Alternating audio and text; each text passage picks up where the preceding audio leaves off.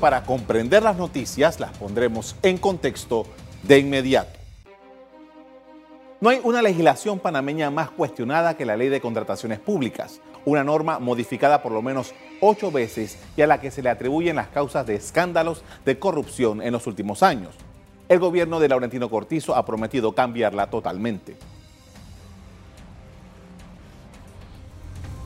En el año 2006 se creó una ley de contrataciones públicas con estándares de organismos internacionales, pero en la administración de Ricardo Martinelli fue un conjunto de veces a la Asamblea para hacerle cambios. Según los críticos, estas modificaciones se hicieron para flexibilizar los procesos de contrataciones públicas y en muchos casos exceptuar el proceso de licitación, como el caso de las contrataciones en el programa de ayuda nacional PAN. La administración Varela hizo nuevos cambios a la ley, pero no fueron suficientes y rápidamente organizaciones de la sociedad civil y el PRD rechazaron el documento. El pasado miércoles el Consejo de Gabinete decidió que enviaría a la Asamblea enmiendas a la ley de contrataciones públicas con tres elementos. Se busca retrotraer el texto a la propuesta original de 2006 se dará especial interés a las pequeñas y medianas empresas y a la compra de alimentos a los productores locales. También se discutió por parte o se presentó al Consejo de Gabinete eh, la propuesta, una presentación muy ejecutiva de la modificación de la ley de contratación pública. Poner las reglas claras y dejar atrás la década de corrupción. Efectivamente, em, ese límite de 7 millones de dólares que plantea la, nueva ley de contrataciones públicas busca darle prioridad a las empresas locales y para este proyecto de manos a la obra, eh, que, em, lo que implica es la rehabilitación el mantenimiento de infraestructura pública a nivel local, va definitivamente a fortalecer mucho a las empresas eh, regionales. De acuerdo con las nuevas autoridades, las mejoras a la ley incluyen hacer ágil los procesos de los actos públicos y que en las licitaciones se utilicen procesos tecnológicos para ahorrar el gasto en papel y que los miembros de esta comisión no puedan ser funcionarios de la entidad licitante. El paquete de reformas que enviará el Ejecutivo a la Asamblea también contiene la inhabilitación de aquellas empresas que mantengan acuerdos de colaboración judicial y que hayan confesado delitos contra la administración pública da prioridad a las empresas locales con el proyecto Manos a la Obra, que implica la rehabilitación, mantenimiento de la infraestructura pública a nivel local y el fortalecimiento de las empresas regionales. Y mejora los periodos de admisión, resolución tanto en la Dirección General de Contrataciones Públicas como en el Tribunal de Contrataciones Públicas. Entre las modificaciones que se presentará se incluye la promoción de la compra y adquisición de alimentos de producción nacional hasta por 7 millones de dólares. Nos acompaña el exdirector de Contrataciones Públicas, Roberto Ruiz Díaz. buenas noches. Buenas noches, Carlos. Un poco de lo que ha presentado hasta ahora las autoridades, ¿qué evaluación hace usted de lo que ellos han propuesto para modificar en la ley de contrataciones públicas? Mira, lo que ellos han propuesto hasta ahora, no hemos visto un borrador del proyecto como tal, sino son puntos específicos que ellos desarrollaron en el Consejo de Gabinete eh, y pusieron a circular un documento, ¿no? que es una, como una presentación. Cualquier reforma que tú le quieras hacer a la ley es bienvenida siempre y cuando garantice la transparencia. Pero si tú vas a hacer reformas a la ley para seguir con los mismos problemas que hemos tenido en los últimos 10 años, cuando yo entré como director de contrataciones, trabajé con la ley 56. Y como bien mencionaba, ya hay más de 10 reformas que se, se le han hecho. Pero reformas a la medida de cada gobierno. No reformas para que una ley traspase un periodo hacia otro periodo y garantice la participación. En ese sentido tenemos varias, varios puntos ¿no? que ellos están desarrollando. ¿no? Quieren retrotraer un poco la ley en el tema de las excepciones, que más bien es la contratación directa eliminar un poco de, puntos que estaban allí establecidos que exceptuaban contratar directamente. Igual tenemos los temas de las inhabilitaciones. Cuando vemos la figura de la inhabilitación que se quiere establecer, ahí entramos en un dilema tipo constitucional, porque si ya sancionaste a una empresa que colaboró con el Ministerio Público y ya tiene una sentencia en firme, y en ese momento no la inhabilitaste, ¿por qué inhabilitarla después? estaría sancionando dos veces a una empresa por un mismo hecho.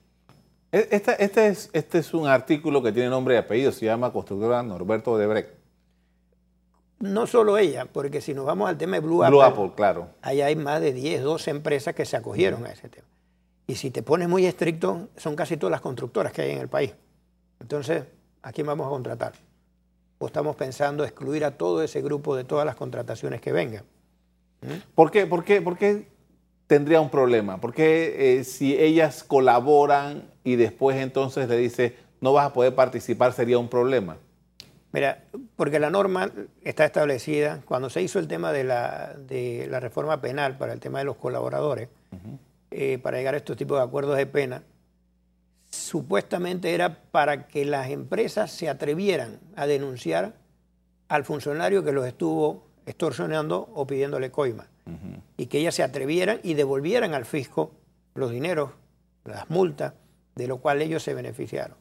Cuando se hizo eso, por lo menos en el caso de Norberto Debrecht, cuando uno ve el acuerdo, se establece el doble de la multa, pero no se le aplica la inhabilitación que estaba en el mismo artículo donde estaba lo del doble de la multa de lo que se benefició. Era posible inhabilitarla. No, estaba claramente. O sea, no necesitaba una ley especial para decir que la tengo que inhabilitar.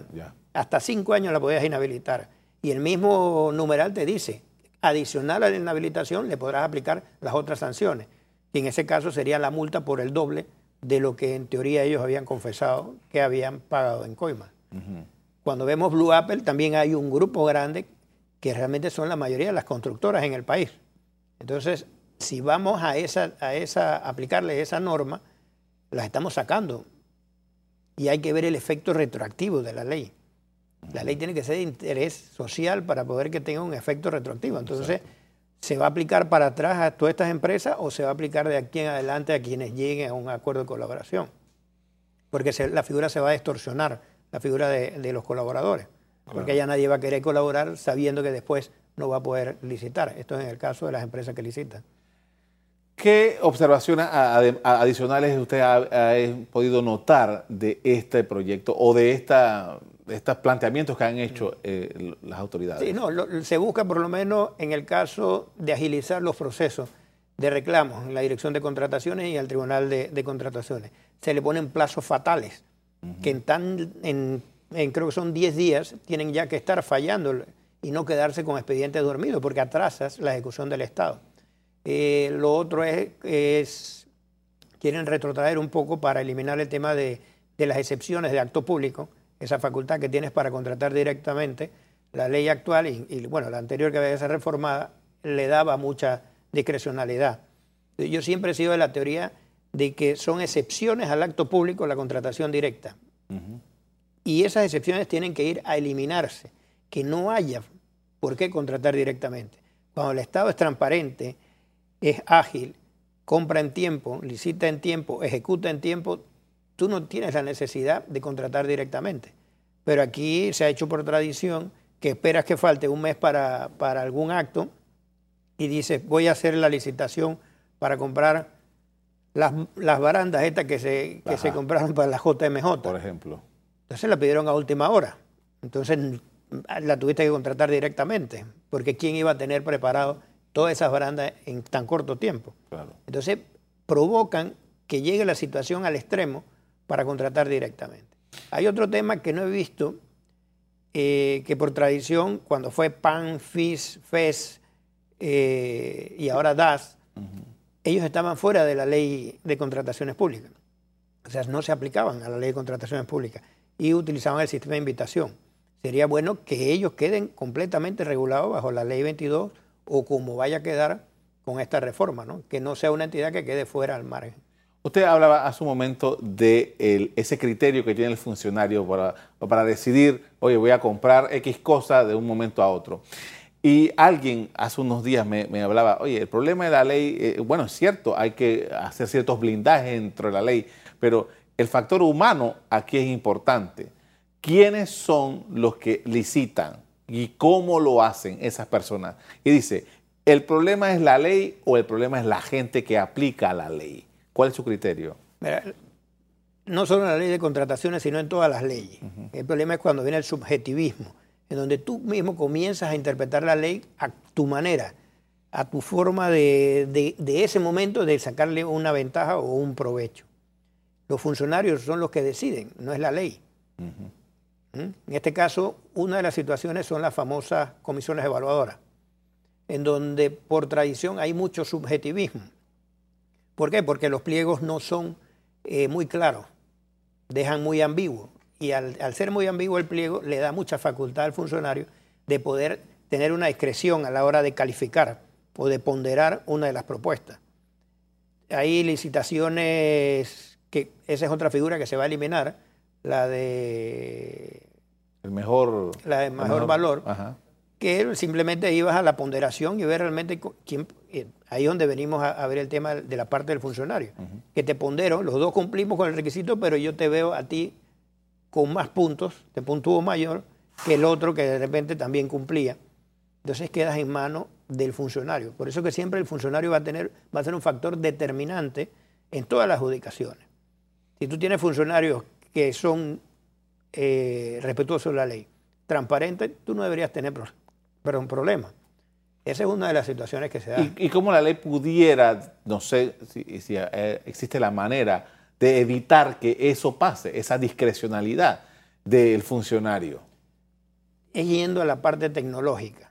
Entonces, cuando el pliego es lo suficientemente claro, no va a caber interpretaciones para nada. Entonces, facilitando, eh, dentro de la propuesta hay el tema de, utilizar herramientas electrónicas para verificar los salvos, para verificar el registro público, que los documentos tú los puedas ver en línea y no quede en manos del funcionario decir este salvo no es bueno o este salvo no funciona. Entonces tú tienes que apoyarte con la tecnología allí. Cuando tú utilizas la tecnología, le vas quitando poder al, funcionario. Pero siempre va a terminar un funcionario adjudicando el acto público. Y de ahí es donde yo me reitero, es la, transparencia y la honestidad del funcionario es la que siempre se va a imponer. Porque la ley está ahí, la ley es clara. Tú tienes que cumplirla. Entonces, vamos a hacer una ley nueva. Entonces, tenemos que tener un reglamento que tape todos esos vacíos, que le permiten a los funcionarios en determinados momentos tener ellos una decisión que es contraria a la transparencia que tiene que tener el acto público. Eh, en esta propuesta que ha hecho el gobierno del presidente Cortizo dice, bueno, los funcionarios de, digamos, por decir un, ministerio que licita mucho, que es obras públicas, en la comisión evaluadora no va a haber un funcionario del Ministerio, el Ministerio de Obras Públicas.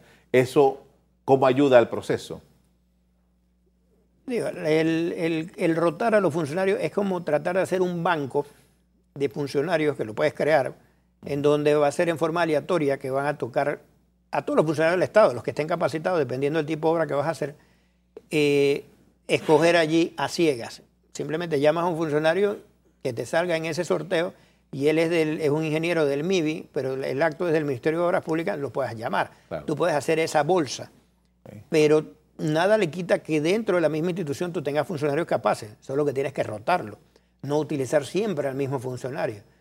¿Qué, es lo que, ocurre? Si tú ves muchas licitaciones, repiten muchas veces los mismos funcionarios en esas comisiones evaluadoras de licitaciones que muchas veces han sido cuestionadas. Entonces, es una idea de quizás de ellos decir, bueno, este no va a tener interés porque no es ya su ministerio. ¿ah? Pero Igual, si tú rotas dentro de, determinado ministerio, determinada institución, a que todos puedan participar en comisiones evaluadoras, siempre y cuando tengas el, currículum, ¿no? si es un tema de obras públicas, que sea un ingeniero arquitecto, ¿no? Si es un tema de, adquisición de bienes tecnológicos, que sea ya un ingeniero en sistemas. Explíquenos algo para un poco tener el panorama claro acerca de cómo funciona el sistema. O sea, hay una entidad que, necesita algo, necesita hacer algo o necesita un bien. Y hay una oficina también del Estado que es la que facilita que esto suceda, que es la que hace las contrataciones públicas. ¿Cómo, cómo es el proceso? ¿De qué manera se eh, elabora esto para al final tener el resultado que el Estado requiere? Bueno, no, es que cada, cada institución en su presupuesto, ellos tienen que hacer las valoraciones de qué obras ellos requieren llámese Ministerio de Obras Públicas. Entonces ellos cuando van a la discusión del presupuesto, ellos deben definir desde ya, para poder tener el presupuesto, porque toda licitación tiene que tener una partida presupuestaria. y decir, yo este año voy a hacer cinco carreteras, ocho puentes y tres pasos elevados, ¿verdad? Eso le compete exclusivamente a ese ministerio. La Dirección de Contrataciones Públicas es para velar que se respeten las garantías de los participantes. Ella no tiene, si tú haces una licitación que no hay reclamos, la Dirección de Contrataciones Públicas y el Tribunal de Contrataciones Públicas no tiene nada que ver. Ellos van a resolver sí las diferencias que pueden existir entre varios proponentes. ¿no? Hay un proponente que se queja porque dice que uno de los, de los otros participantes presentó unos estados financieros que no son reales. Entonces, eso va a la Dirección de Contrataciones Públicas, dependiendo de los montos, o al Tribunal de Contrataciones, para que ellos entonces entren a valorar y a definir pero cada institución tiene primero que en su presupuesto establecer cuáles son sus proyectos. De lo que ha presentado hasta ahora el gobierno eh, Cortizo, ¿cuál piensa usted que, hay, que hace falta y se debe incluir?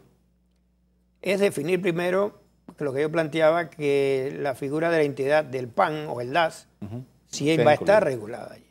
El otro tema es la ley de medicamentos. La Caja del Seguro tiene una ley por la medio de la cual licita y llena los vacíos con la ley 22. Entonces tenemos que definir si a ella la vamos a dejar fuera para que se maneje directamente por lo especialísimo que es el tema de medicamentos. El tema de, medicamentos necesita ser más rápido, más ágil, evitar demasiado las demoras. Entonces tenemos que definir allí si el gobierno pretende que entre el tema del MINSA y la Caja de Seguro bajo el parámetro de la ley 22 o se le va a dar una completa autonomía con una norma aparte que puede llevar unos términos diferentes, ¿no? Entonces, ese es un punto que todavía no, he oído que ellos vayan a, definir. Ellos en el plan hablan, ¿no? De sí, de, la, de las compras de medicamentos, de eh, ampliar el catálogo de medicamentos, pero no me dicen si nos quedamos todos aplicando la ley 22 o si la Caja de Seguro, con su propia ley, va a seguir licitando. Porque reformar la ley de la Caja de Seguro es abrir una caja de Pandora. Claro. Ahí nos, entramos a ver un tema y salimos con muchas cosas, ¿no? Y como Estado pudiera, sabiendo que la Caja de Seguro Social es una entidad autónoma, pudiera entrar a, también tener esto algún efecto dentro de la Caja de Seguro Social? Es que siempre va a tener efecto porque la ley de la Caja de Seguro tiene un reglamento de compra, tiene un, articulado donde establece las compras y internamente tiene un reglamento. Pero hay vacíos que no están regulados. Entonces, normalmente tienes que que irte a la ley supletoria, que es la ley 22. Entonces, esta siempre va a ser una ley marco que va a ser la referencia para este tipo de compras, ¿no? Pero tú puedes definir si, si en la ley de la caja del seguro la vas a meter solamente medicamentos o también la, vas a seguir con, las obras y las construcciones bajo ese paraguas, ¿no? Entonces es un tema que hay que definirlo allí. Perfecto, muchísimas gracias por compartir con nosotros. Gracias a ti.